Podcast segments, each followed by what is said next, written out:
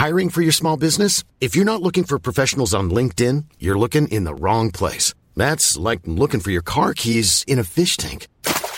LinkedIn helps you hire professionals you can't find anywhere else, even those who aren't actively searching for a new job but might be open to the perfect role. In a given month, over 70% of LinkedIn users don't even visit other leading job sites. So start looking in the right place. With LinkedIn, you can hire professionals like a professional. Post your free job on linkedin.com/people today.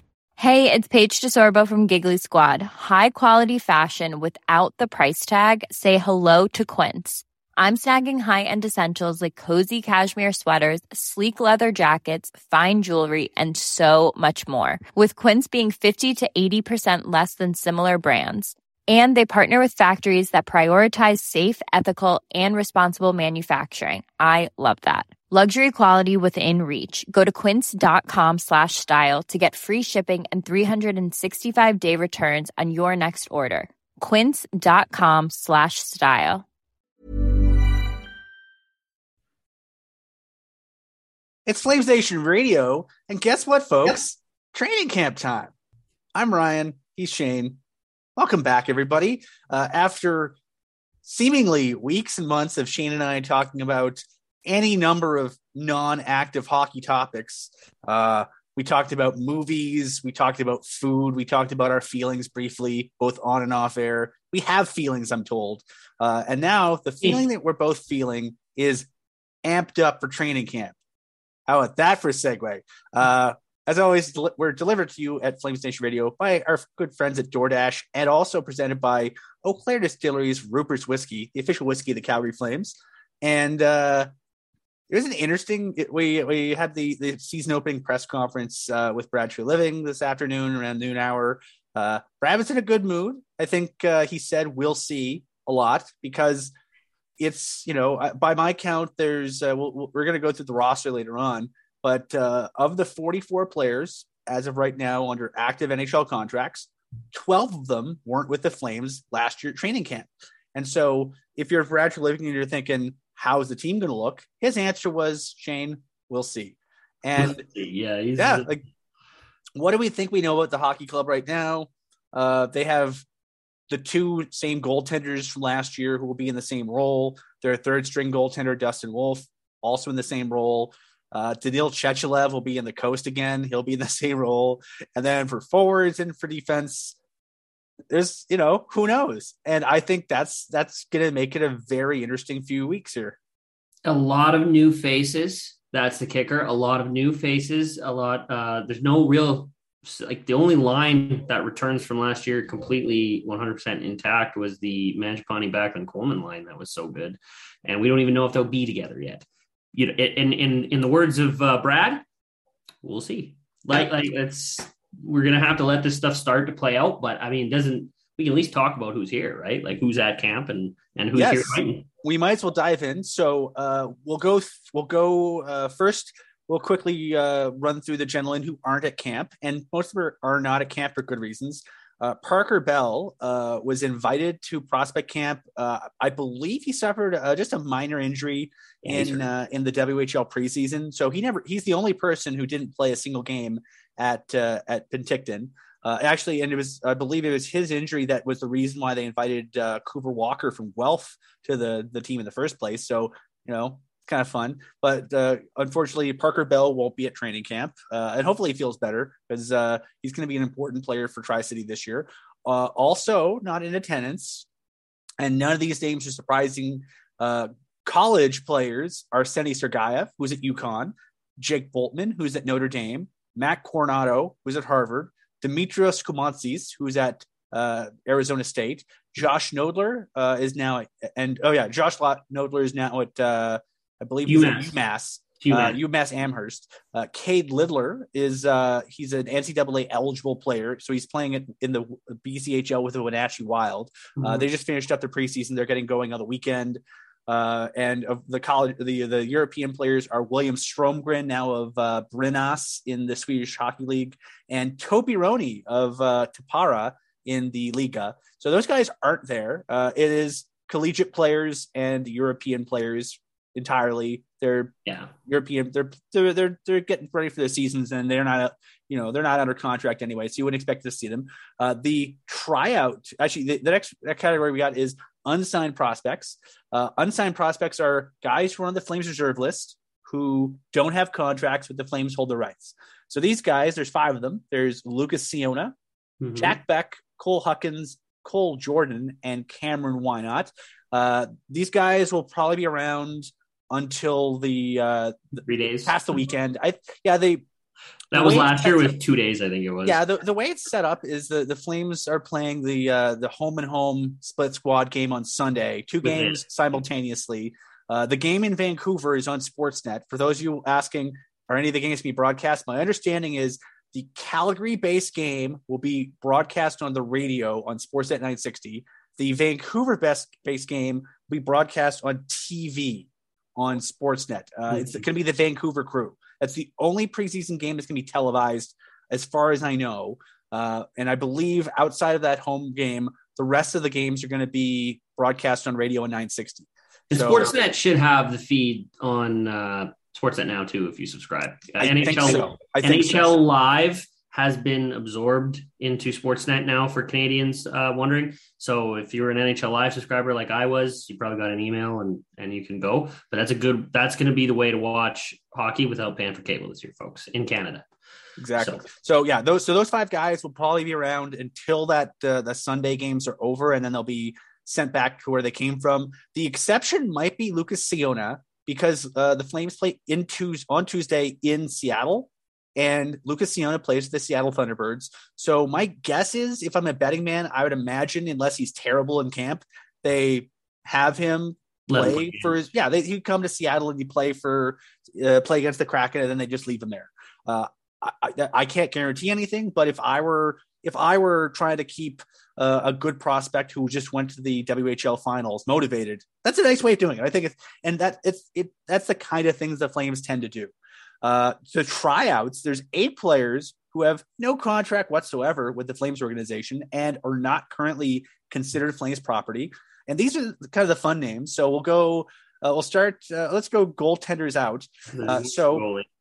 Goaltender Brad Arvanitis, who's, he has a fascinating story. So I think we talked about him a couple weeks ago. He was in Div 3 last year. He started the year in NCAA Div 3 and then signed with the Rapid City Rush, played pretty well for the Rush. More likely than not, he'll be in a tandem this season in Rapid City with Daniil Chechelev. As far as I know, Arvanitis is the only Div 3 player to ever go from Div 3 to an NHL camp, or at least in Flames history, that happening. So it's kind of fun. He's raw, but he had really good numbers in Div 3. But you know, he's in camp. Michael Stone's in camp on a PTO. Kelowna graduate Jake Lee is aged out of the WHL. He's looking for a place to play, so he's in camp. He's a defenseman. Christopher Seedoff, who's in camp from prospect camp. He was to try out, plays for Red Deer, really good player. He sort of bounced around a lot. He's here. The aforementioned Cooper Walker, back from prospect camp, as is Evan Bouchard from the Halifax Mooseheads, who again, he's an interesting one because he played in an Ontario Junior A, and then Halifax needed a guy, so they called him up mid-season, and he ended up having a heck of a second half. He's probably going back as an overager, but he's around. The other PTOs, guys you might have heard of, are Cody Eakin and Sonny Milano. Cody Eakin, if you're someone who wants to read into jersey numbers, and I know who you are, Mike, but if you're someone who wants to read into jersey numbers, Sonny Milano got 15, and Cody Eakin got 50. We're not saying that a low jersey number makes it easier for you to make the team. We're just putting that out there. I would argue that Sonny Milano more readily fills the needs the Flames have, but you know, Cody Eakin, there's a competition. He provides competition for the fourth line roles. Like he provides a bar that you got to set if you want to be a fourth line guy. Like that's Walker Dewar territory. You know, Walker Dewar played games last year. If Walker Dewar wants to make the team this year, we have one game. He played one more game than you and I played. So he played a game in the NHL. Like that's no slouch, man. But like that's the bar. You know, you've got to be consistently better than Brett Ritchie because they brought him in, or Cody Eakin. And like, that's the bar. If no one's better than Cody Eakin, they sign Cody Eakin. Like, that's how this is going to work. Exactly. They got 10 guys on American League deals, guys who are going to be playing for the Wranglers and got invited to camp, partially because, you know, in previous years when the Flames had a firm team elsewhere, there was really no point in bringing some of these fringe guys in. They usually saved the plane fare and just sort of kept them in their home markets, and then just sort of they start up. Like, say, you know, if Stockton had like 10 guys on AHL contracts, maybe the best five would come to Calgary for camp, just to, you know, to get them a taste. They're all going to be here anyways. Yeah, they're here anyway, so they're all in camp, and so as a result, there's fewer weird tryout players this year. But the guys on AHL deals are, in no particular order, Brett Sutter, Alex Gallant, Lucas Folk, Mitch McLean, Calder Brooks, Matt Marcineau, Simon Levine, Rhett Reinhart, Josh Brook, and Daniil Chechelev. Brett Sutter is, yes, the son of Flames head coach Darryl Sutter. All these guys, Chechelev is a Flames pick. He's Flames property. Folk is a Flames pick. He's Flames property. Josh Brook was formerly with the Montreal organization. Second round pick. He's got some. He's an interesting guy. So I don't think any of these guys will be getting NHL deals because, as we'll mention in a second, they have a lot of guys already on NHL deals. I think they want to maintain some flexibility, but yeah, they got 10 guys on AHL deals. And if, you know, some of them are, it's a combination of names you've heard of, names you haven't. It's some young guys, it's some old guys. I think they have a nice mix of people and types of players here. A decent number of these guys will probably be in Rapid City for a portion of the year. So yeah, we'll see. East Coast Hockey League, new affiliate, no longer Kansas City Mavericks. But yeah, they're good. Like, Brett Sutter is going to be a real good leader, and he gets to like live back home with like close to his parents, which I love.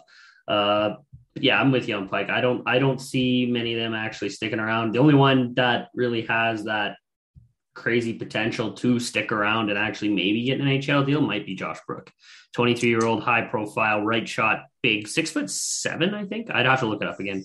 Defenseman. He's a big boy. He's a right shot, I believe. So yeah. So we'll see that. Like you said, we've got 10 now, guys. 10 guys on one ways. There's only, and well, now we found out today, Oliver Shillington will miss camp for personal reasons. He asked, he's going to be late to camp. They were vague about the timelines of it. So we'll see. It's at the very least, it opens up some time in camp in the preseason games for other guys. We might as well dive into the 44 guys on NHL contracts. Let's see if my voice gives out. Let's do the easy one first, Mike. Let's do the goalies. Let's do this by position. So in goal, Jacob Markstrom, Dan Vladar, Dustin Wolf, Oscar Dansk. There are no surprises there. I would be shocked if there's if anyone put Markstrom and Vladar makes the team. On defense, there are a bunch of guys: Noah Hannafin, Mackenzie Weegar, Oliver Shillington, Rasmus Anderson, Nikita Zadorov, Chris Tanev, Connor Mackey, Nick Milosh, Dennis Gilbert, Yusuf Valimaki, Colton Pullman, Nick DeSimone, Ilya Slavyev, Jeremy Poirier, and Ian Kuznetsov. There are a few guys that obviously have the inside track. You know who you are: Hannafin, Weegar, Shillington, Anderson, Zadorov, Tanev. The X factors are, so Tanev, we asked Brad Treliving today, Tanev is expected to be a full participant. They're probably going to hold him out of preseason games to start, just like they did with Sean Monahan, the year when Sean Monahan was coming off of his many, many surgeries, because there's no point in having, you know, Tanev getting up to speed and then having him get wrecked up in a preseason game. There's simply no point. But he's on the team. He's not going to, you know, by all counts, he's not going to be on LTI or anything like that.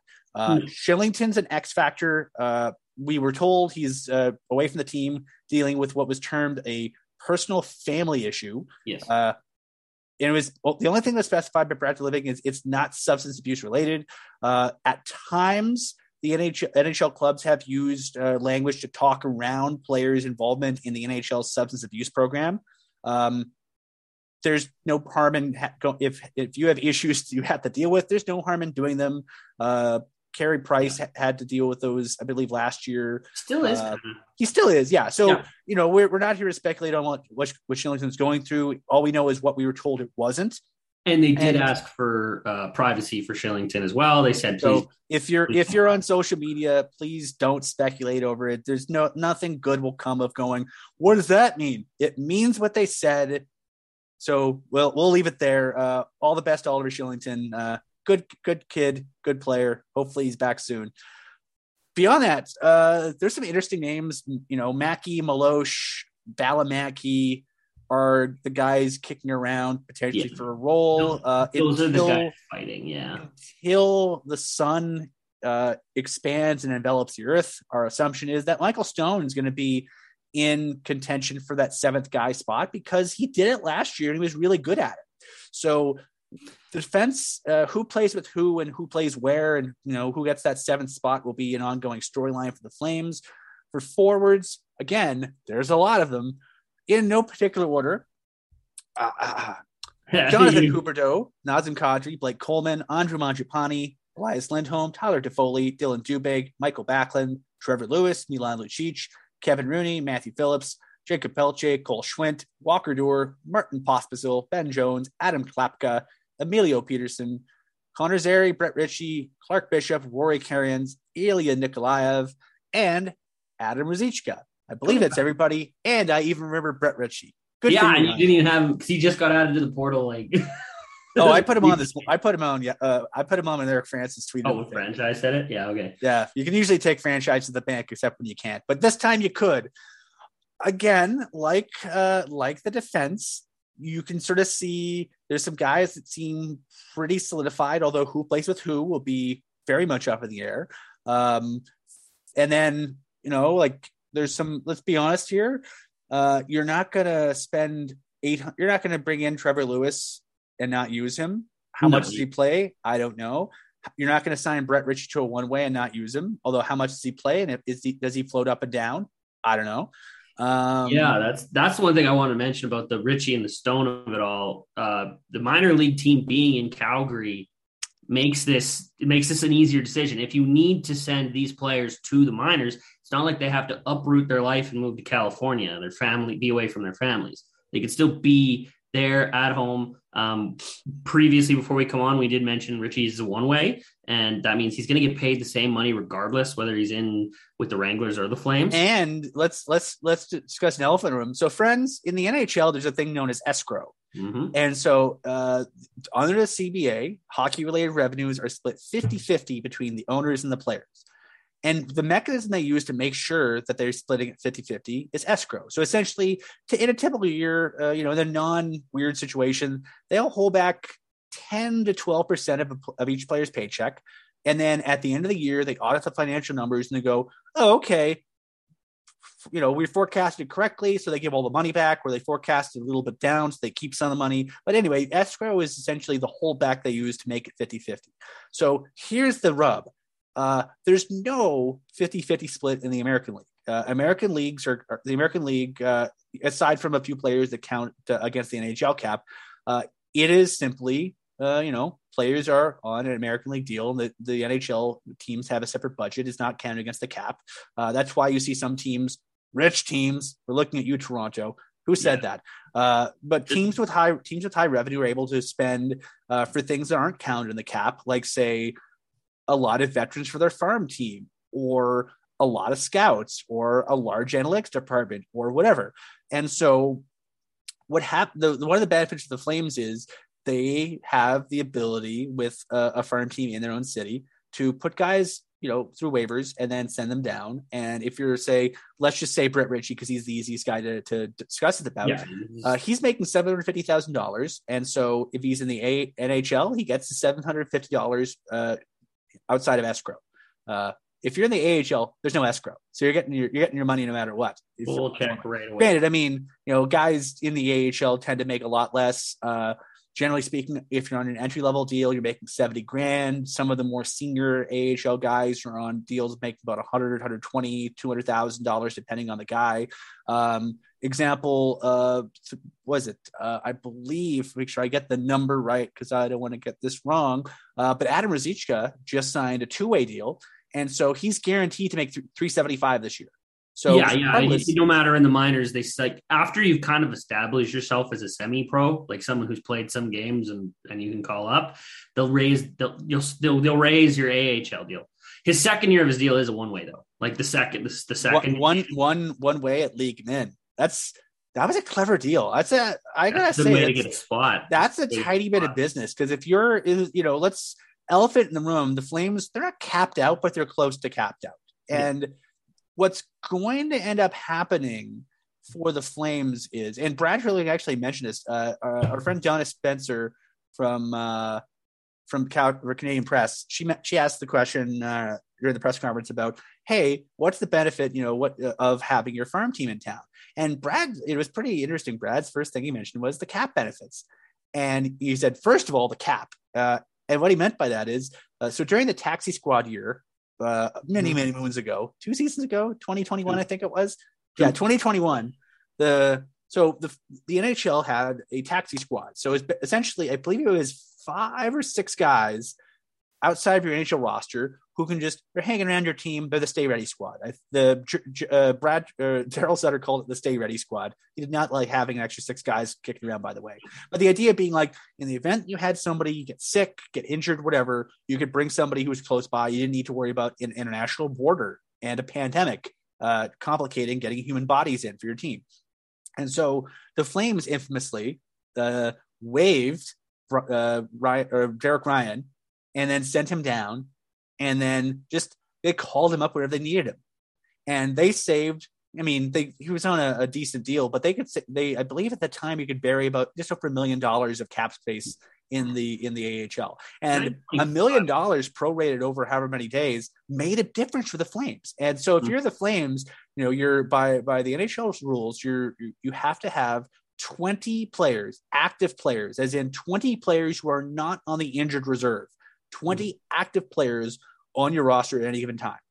You dress 20. You dress 2 goaltenders and 18 skaters. So you need to have as many guys on your active roster at any given point to field a team.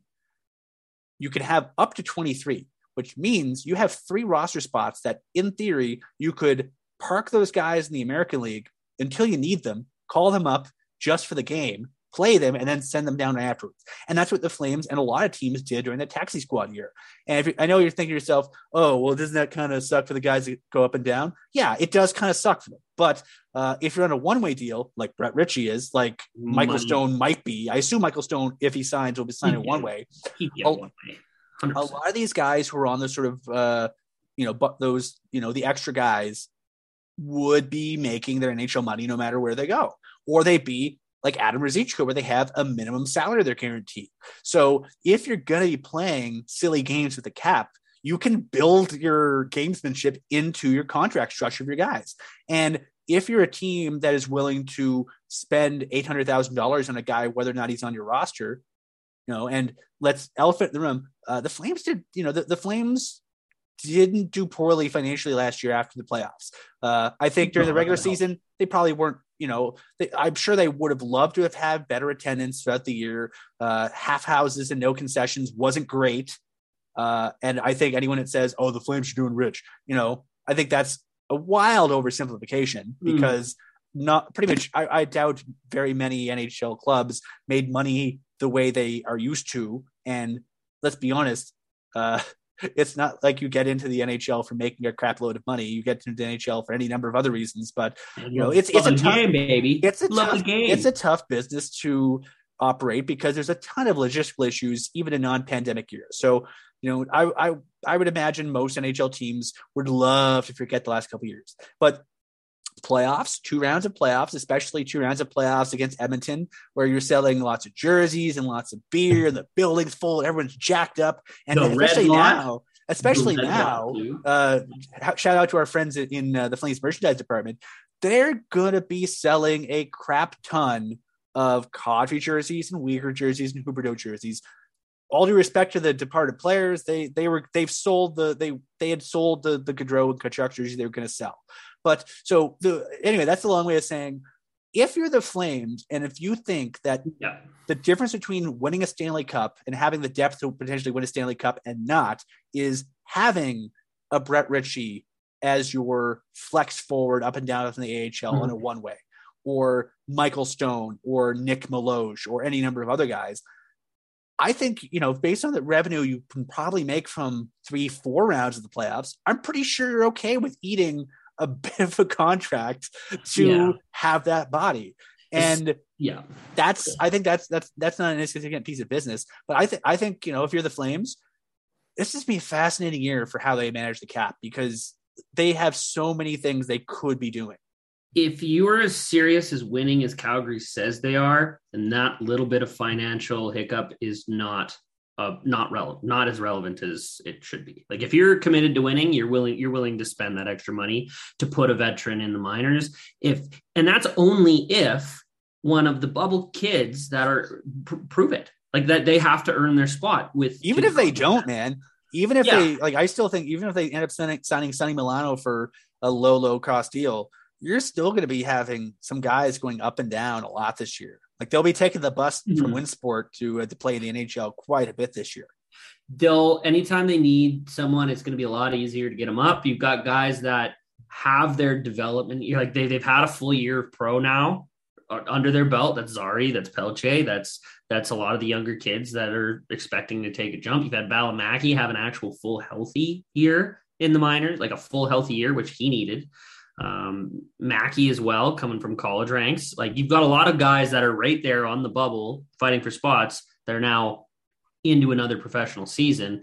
So it just makes everything easier all around. It just having the team here and you know, not to mention that, you know, you get to sell more jerseys to the locals. That helps too. So yeah, and you know, like I know like for those of you wondering like how can they, you know, we don't need to get into the logistics too much, but the idea being this. So let's this way, the Flames and the Stampeders share a lot of business side employees. They do. And so do the Flames and the Hitmen, and the, you know, adding the Wranglers in, like, it makes the building a bit of a zoo. It means that you're going to have a lot of back and forth. Like, even with just two teams, it was a bit hectic, but I mean, you know, you're going to have some hockey ops people. You know, you need to hire, like, you know, a separate coaching staff, training staff, those kind of things, and things that you need every day. But, you know. Cool fact, a crocodile can't stick out its tongue. Also, you can get health insurance for a month or just under a year in some states. United Healthcare short-term insurance plans, underwritten by Golden Rule Insurance Company, offer flexible, budget-friendly coverage for you. Learn more at uh1.com. Hiring for your small business? If you're not looking for professionals on LinkedIn, you're looking in the wrong place. That's like looking for your car keys in a fish tank. LinkedIn helps you hire professionals you can't find anywhere else, even those who aren't actively searching for a new job but might be open to the perfect role. In a given month, over 70% of LinkedIn users don't even visit other leading job sites. So start looking in the right place. With LinkedIn, you can hire professionals like a professional. Post your free job on linkedin.com/people today.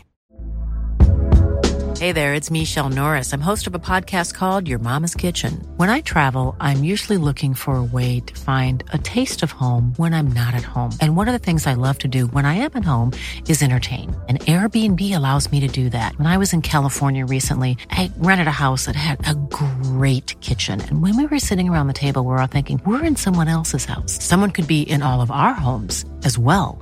If you have a home, but you're not always at home, you have an Airbnb. Your home might be worth more than you think. Find out how much at airbnb.com/host. Instead of PR, for example, like instead of having like 3 sets of PR staff, you have one. Maybe you need to hire one extra person, or somebody does a little bit extra work, things like that. So I think it's going to be really interesting to see how they manage that. It's going to be a fascinating year. There's a lot of weird things that could be happening. And okay, Shane, I'm curious for you. Okay, what are you, you know, when the preseason games get going on Sunday, what are you going to be watching out for, listening for, hoping to hear, see, taste, whatever the hell? I want, number one thing that drives Calgary is their defense, and their defense needs to play that proper up-pace system. I was thinking today, the way Calgary plays, if they get the puck back in their own zone, they need to make a very quick decision. I'm going to cross over some sports here. I was watching Monday Night Football, and the average quarterback Jalen Hurts apparently is holds the ball the longest. That's 3.1 seconds. So quarterbacks are getting the ball off really quick. It's the same thing with the defensemen when they get the puck in transition. You want that puck moved. You want it moved to a proper target, and you want to be able to move up ice. And I want to be able to see the defenseman continually push the pace back towards the opposition's end. So I'm really dialed in on the defense. I don't think we're going to see Kadri right away. Same thing that happened when Coleman came in. He sat out a lot of the games because he played a lot of hockey recently. Kadri just went through a brutal Stanley Cup playoff where he had to have surgery on his hand. And now he has to make sure he's got the arm strength to carry that ring around. Yeah. He has a bunch of problems he's got to deal with. So, but number one, first and foremost, I want to see the D, especially if you're going to make this roster as a defenseman, you need to be able to play that proper style of pace and be able to make the quick right decisions. It's very important to be in the right spots and make the right choices. So that's what I'm looking for out of it. Specifically, I want to see how Weegar does in the Sutter system. I have faith he'll be fantastic. But the bubble guys, the Mackey, the Valimaki, even the Nick Milosh. Nick Milosh is an underdog here. He made Nick Milosh played about half the season in the NHL last year. On San Jose, but I mean he's an NHL player. He's a good AHLer. He was a good came up through Colorado. NHL player on a bad team. But I mean, there's plenty of players who cut their teeth on bad teams and then they get to go on good teams. That's kind of how the system tends to work. Yeah, well, and it's just a matter of sometimes it's situational fit. And Sutter said it last year. He said, just because you played minutes doesn't mean you played them right. You're not learning anything if you're playing 23 minutes a night and doing it wrong. You need to play proper minutes at the right style with the right guidance. And so a lot of these guys coming in might not be right there. Now, Florida played a very similar up-tempo pace last year, which is why I think Weegar and Huberdeau will be able to slide in easier than a lot of people think. And same with Colorado. All those teams play that upper pace style. But the younger, like they said, those guys, those borderline, Sonny Milano coming from the Ducks, they weren't exactly high-flying competitive last year. And Columbus before that, they weren't exactly super competitive. They were playing the John Torts trap system back when he was in Columbus. So he's going to be very interesting. I want to see what he can do with decent line mates, with defensive line mates. Where's he going to slot in? His number one thing he brings is his passing ability. He had great metrics right up there with Johnny Gaudreau and Robert Thomas last year, who are two of the best passers in the league. He was right there with them in terms of passes to the slot. And he had a guy there, a young guy. You might heard of him. He's on the cover of the new EA Sports game, Trevor Zegras. He was feeding the puck a lot, and now he's going to have three great centers lining up in front of him, no matter who he plays with, to be able to dish the puck to. It's going to be interesting to see. Here's the thing I'm kind of interested in, and I think you sort of touched on it. So all due respect to the departed players, I think swapping out Eric and Branson for Mackenzie Weegar is an upgrade. And I think more importantly, it sort of upgrades the third pair, because you're going to have someone who's probably playing the second pair or higher last year, slide down and play with Nikita Zadorov, regardless of who he ends up playing with. And so I think one of the challenges is, so the Flames have tended to do what we affectionately call the 3 and 4, the third pair, fourth line group. And the worst combination of players for possession metrics last year was the 3/4, the fourth line and third pair, because it's just their transition game's not as good. And it's not as good because, all due respect to the players, they, you're playing with the worst pair of defensemen and it's the worst pair of forwards, because if you were better at transition hockey, you're probably playing high in the rotation. So the thing that I'm curious about is, let's just say it's Chris Tanev. I don't think it'll be Chris Tanev, but let's just, for the sake of illustration, say it's Chris Tanev. Chris Tanev, for example, being on the third pair, how much will that improve the transition game? Because Tanev was really good last year at efficiently moving the puck up. He'd get the retrievals and then boom, up the wall, they're out. The retrievals he's high on, like tops of the leagues and being able to get the puck. Like after dump ins, and he's one of the highest. Anyway, so there's going to be new personnel, and so it'll be Lucic, who knows the system, and Rooney, who needs to learn it, and maybe Schwint, maybe, probably Lewis, probably any combination, but there'll be a combination of new and old players playing on that third pair. and the fourth line. And I'm just curious how, like, the thing I'll be watching for is how does that group improve?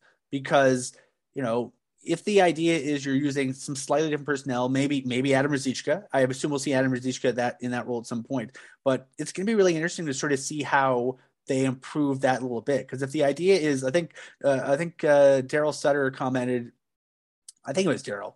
Yeah, Daryl commented in that nice Flames TV feature. Cheap plug, the folks at Flames TV did a fantastic video feature, a couple of them actually. They went to Daryl Sutter's farm and just hung out with him. And so it's just good stuff. If you have time after you finish listening to this podcast, go over to Flames TV, check it out. It's fantastic. But one of the things that Daryl mentioned is sort of like the idea that you got to get 10% better. And so, everyone. So the idea is, what does 10% better look for that third group? I mean, it just means spending a little bit less time, maybe 10% less time in your zone. And if you improve your transitions a little bit, like slightly better retrievals, less passes that sort of die inside the blue line and come back your other way. Because I think the Achilles heel of the Flames in the past has been overly aggressive to the point of being sloppy clear outs that led to scoring chances against. We saw it, and I think if you look at the Edmonton series, I know, trigger warning everybody. If you look at the video of the Edmonton series and look at it from a clear-eyed perspective, there's a lot of things that say, okay, what happened on this goal? Well, there's some goals where the Flames simply couldn't get clear exits, or they got beat out to a puck, or they didn't get beat out to the puck, but they lost a battle once they got there. Those kind of things. If you win a little bit more of those, then that's huge. And, you know, I think that might be the secret to the secret sauce this year for the Flames, because, you know, if you spend a little bit less time in your own end, then it's a little bit less wear and tear on your Tanevs, your Shillingtons, your Andersons, your Uyghurs. I think the lifeblood of the team will be the defensive health and the defensive depth. And if you can you have them spending a little bit less time getting bonked around by big dudes in their own zone, come April, May, June, they have a little bit more left in the tank, and that could make a huge, huge difference. And they've got more, and that's the other thing, they've got more personnel for the fourth line now. Like last year, it was pretty much just the same three guys. This year, now that they've added Rooney, okay, now we've got a natural center that can play there. Or even last year, like who they have? They had Lucic. It was Lucic. They had Lewis and Lucic. Sometimes Carpenter, sometimes Ruzicka, sometimes Richardson. Carpenter. But it was always 17 and 22, and then a rotation of third guys.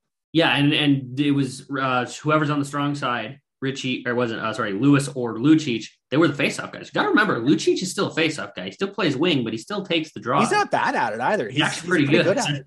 It's actually a little hidden talent of the little big man there. But I'm avidly out of the box from a lot of people. I think the fourth line plays a different role. They play a different job, different style, and they're not supposed to play like everybody else. Now, the one thing I want them to improve on is their possession. I want them to keep the puck more. I want them to win those races more. And that's the 10% I think you're talking about. Those guys need to be able to push them back in behind the net, maintain possession. So then when they change and Huberdeau comes out, the puck's already in the offensive zone for him. He doesn't need to get it in there. That's the 10% I want to see better. I would say this. They have a different style, but they need to play the same system. And I think the challenge was at times they didn't look like they were playing the same system as often as the other guys were. And I think that's what the 10% is. I think the 10% for those guys is if they can be a little more seamless, a little more integrated into what the team is doing, then because let's be honest, I mean, Michael Backlund plays a different style of hockey than Lindholm. He has a different role. Yeah. So it's like, as long as you're playing, you know, it's like an orchestra. They got to be in the same band. You can play the tuba and play the cymbals and play the tambourine or whatever. As long as you're playing on the same piece of music, it sounds good. Yeah. But I think too often with the fourth line, it was like they were playing a completely different sheet of music than everybody else. Not too often. I thought they were pretty good, especially, you know, in the middle third of the season. I thought they ended up coming to, I think one of the reasons we're talking about Adam Ruzicka as a potential NHLer come October 13th is because he was so good in that middle third of the season. You know, I think his game kind of fell off a little bit the longer he was in the NHL, but I thought he was really, really good in 2 out of 3 zones. And I think, you know, much like the other guys, if he can sort of figure out a little bit more of his defensive zone play and his play away from the puck, you know, they have a lot of options. Play on the boards. For me, it was Rozicka being able to just keep possession. He's big and he's lanky, and it's easy for you to get in underneath and get the puck from him. If he doesn't have it properly shielded, he needs to just be a little better on the boards and the puck protection, especially like that's what we're talking about. We want to keep the puck for these guys. We want to get the puck deep. They're never going to carry it. They're too slow. I'm sorry, you are. Dump it in, but you got to get it on the forecheck and then keep it down there. So that's. But again, if we're arguing about the fourth line logistics, like let's be real. The game's won or lost with the other guys. The top guys, they need to be able to put the puck in the net. They need to capitalize on the opportunities they create. And it's going to be interesting because we could speculate like we have all summer, but Brad said it, we'll see. We need to see who lines up with which center. And Sutter made a nice comment this summer. Eric was interviewing him. Eric Francis did an interview with him on the Francis Fridays, I believe it was.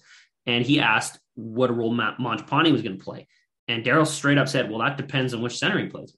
Like it's the center that matters. And you got a coach that knows it. And so, you know, like we always look, okay, Lindholm's a shutdown guy and a center. Backlund's a premier shutdown guy. Kadri is an unreal possession player. Like that's what people don't understand about him. He is a killer at keeping the puck down low and keeping the puck on his team stick. And if he can work in conjunction with the D, it works even better. But you're going to need a winger to play with each one of those guys that understands what center wants to do at any given time. And that might be different than what we think on paper. And we talked about what I wanted to see out of the defense.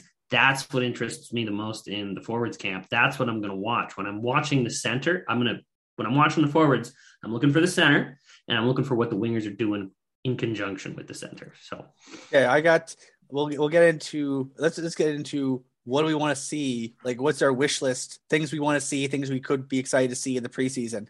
I'll put out something, and it's something that I didn't expect to want to see. So I really loved Adam Klapka in Penticton. He was the revelation for me in Penticton. I did not expect him to be that good. And granted, he's a 22-year-old, 6'7", 6'8", 230-pound dude. So you would expect when he's playing against a bunch of younger guys who were smaller than him that he would stand out. And he did. So good for him. Adam Klapka, this is nothing but a love zone for Adam Klapka. This is a love-in for Adam Klapka. Here's what I want to see. And I didn't think I'd want to see this until I saw it. So I want to see at some point in the preseason a line of Lucic, Martin Pospisil, and Adam Klapka. Pospisil can play center, and Lucic can take faceoffs. And if the idea is you want, you know, Klapka's a big dude. He uses his size well. He didn't really play mean yet, but it was also a rookie tournament. So I don't really think that's his role quite yet. But I don't think any of them were as aggressive as they needed to be. I think they were all. Yeah, I think that they're dipping their toe in the pool. I get it. Yeah. But if Milan Lucic might be the best guy to teach some younger guys about how to toe that line, how to use your size effectively without being a complete goon about it. And imagine, Martin Pospisil is low-key one of my favorite prospects in the organization because he's got good numbers. He just doesn't stay healthy. If he could stay healthy, if he had any kind of injury luck, he's got terrible luck right now. If he had better luck, he'd only have merely bad luck. He's got terrible luck. So he's owed a bit of health, a bit of good luck injury-wise. Yeah. But imagine Pospisil is a big dude who can crash and bash. Lucic, he's made his career crashing and bashing. Let Lucic coach him and go Pospisil, Rozicka, Klapka, because Rozicka's 6'4". We forget about that, and I want him to be a little more physical as well. So, although if you could go Lucic, if we're talking about just pure forecheckers, guys that don't really have much beyond bam, they're a good forechecker. Brett Ritchie's right there, and I thought one of the more effective fourth lines they ran with last year for a good chunk was Lucic, Rozicka, and they had they're rotating Lewis and Ritchie in that role, but. Yeah, I think if the idea is the difference between some of these kids being in the system longer or being in the NHL for spurts and not is their ability to sort of play that sort of physical up-tempo forecheck style, they have a lot of guys who have the ability to teach them. And all due respect to the guys that are in the system, you know, Trevor Lewis has made a good living being just a good forechecker. Does he have tippity top skill? No, but he works his ass off, and he's the kind of guy who makes the guys on his line work as hard as he is. And Brett Ritchie, you know, you can say what you want about what he isn't. What he is he's, you know, I was joking with I think I was talking with Pat or someone else the other day, and here's my description of Brett Ritchie. He'll play 40 games, he'll score two really nice goals, and you won't notice him for months at a time. But that's the whole point of a fourth line. He's just barreling at guys. And Lucic does the same kind of thing, except Lucic has arguably a higher skill ceiling, so he scores more nice goals than Brett Ritchie does. But if the idea is you want to get Pospisil to be a full-timer, you want to potentially get Rizichka, any number of these guys, Walker Doerr is another dark horse for me. They have so many of those guys that can come in and sort of play that – you know, fourth line, maybe 3.5 fifth line, if you don't mind your third line being a little bit low on skill temporarily due to injury. I have a lot of options. I'm glad you brought Klapka. Klapka made a fan of me. Originally I saw it. I looked at his statistics. I hadn't really watched him skate, and I was like, oh, it's Hunter Smith like thing, right? Like it's just a big guy that they want to see what he does. I believe our dear friend, permanent editor emeritus Kent Wilson once used the term "Coke machine" to describe that type of player. Keegan Kanzig's another one of those where dudes that are big and dudes that are good at lower levels because they're big, and they don't really develop skills beyond being big because they don't have to.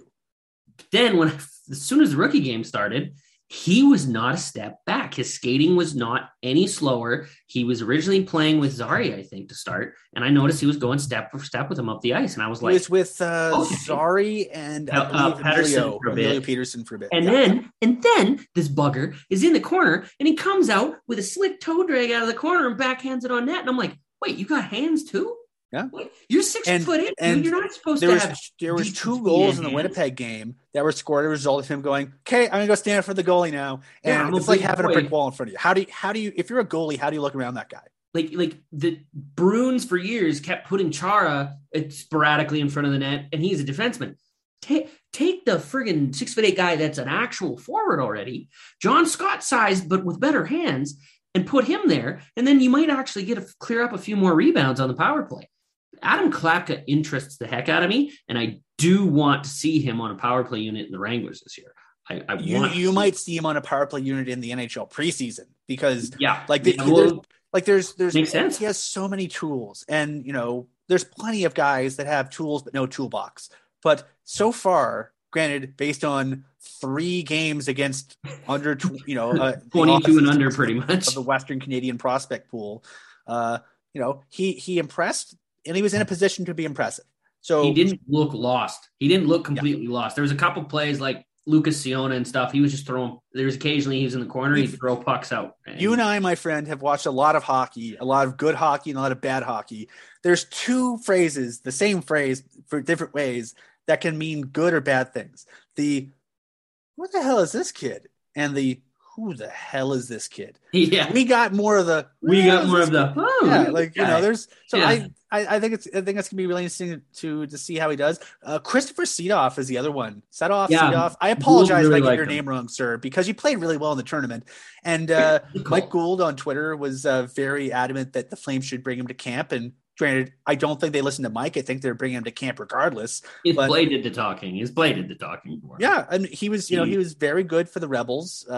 Last year, he was good for. He played in Liiga in his home of Finland during the pandemic 2021 season, and then the year before he was up with the Rebels as an import. So he hasn't been drafted because he sort of bounced around a bit, but he's really intriguing because he's got the size, he's got the mobility, he pucks on that, and again he impressed in a situation where he was guys who have some skill.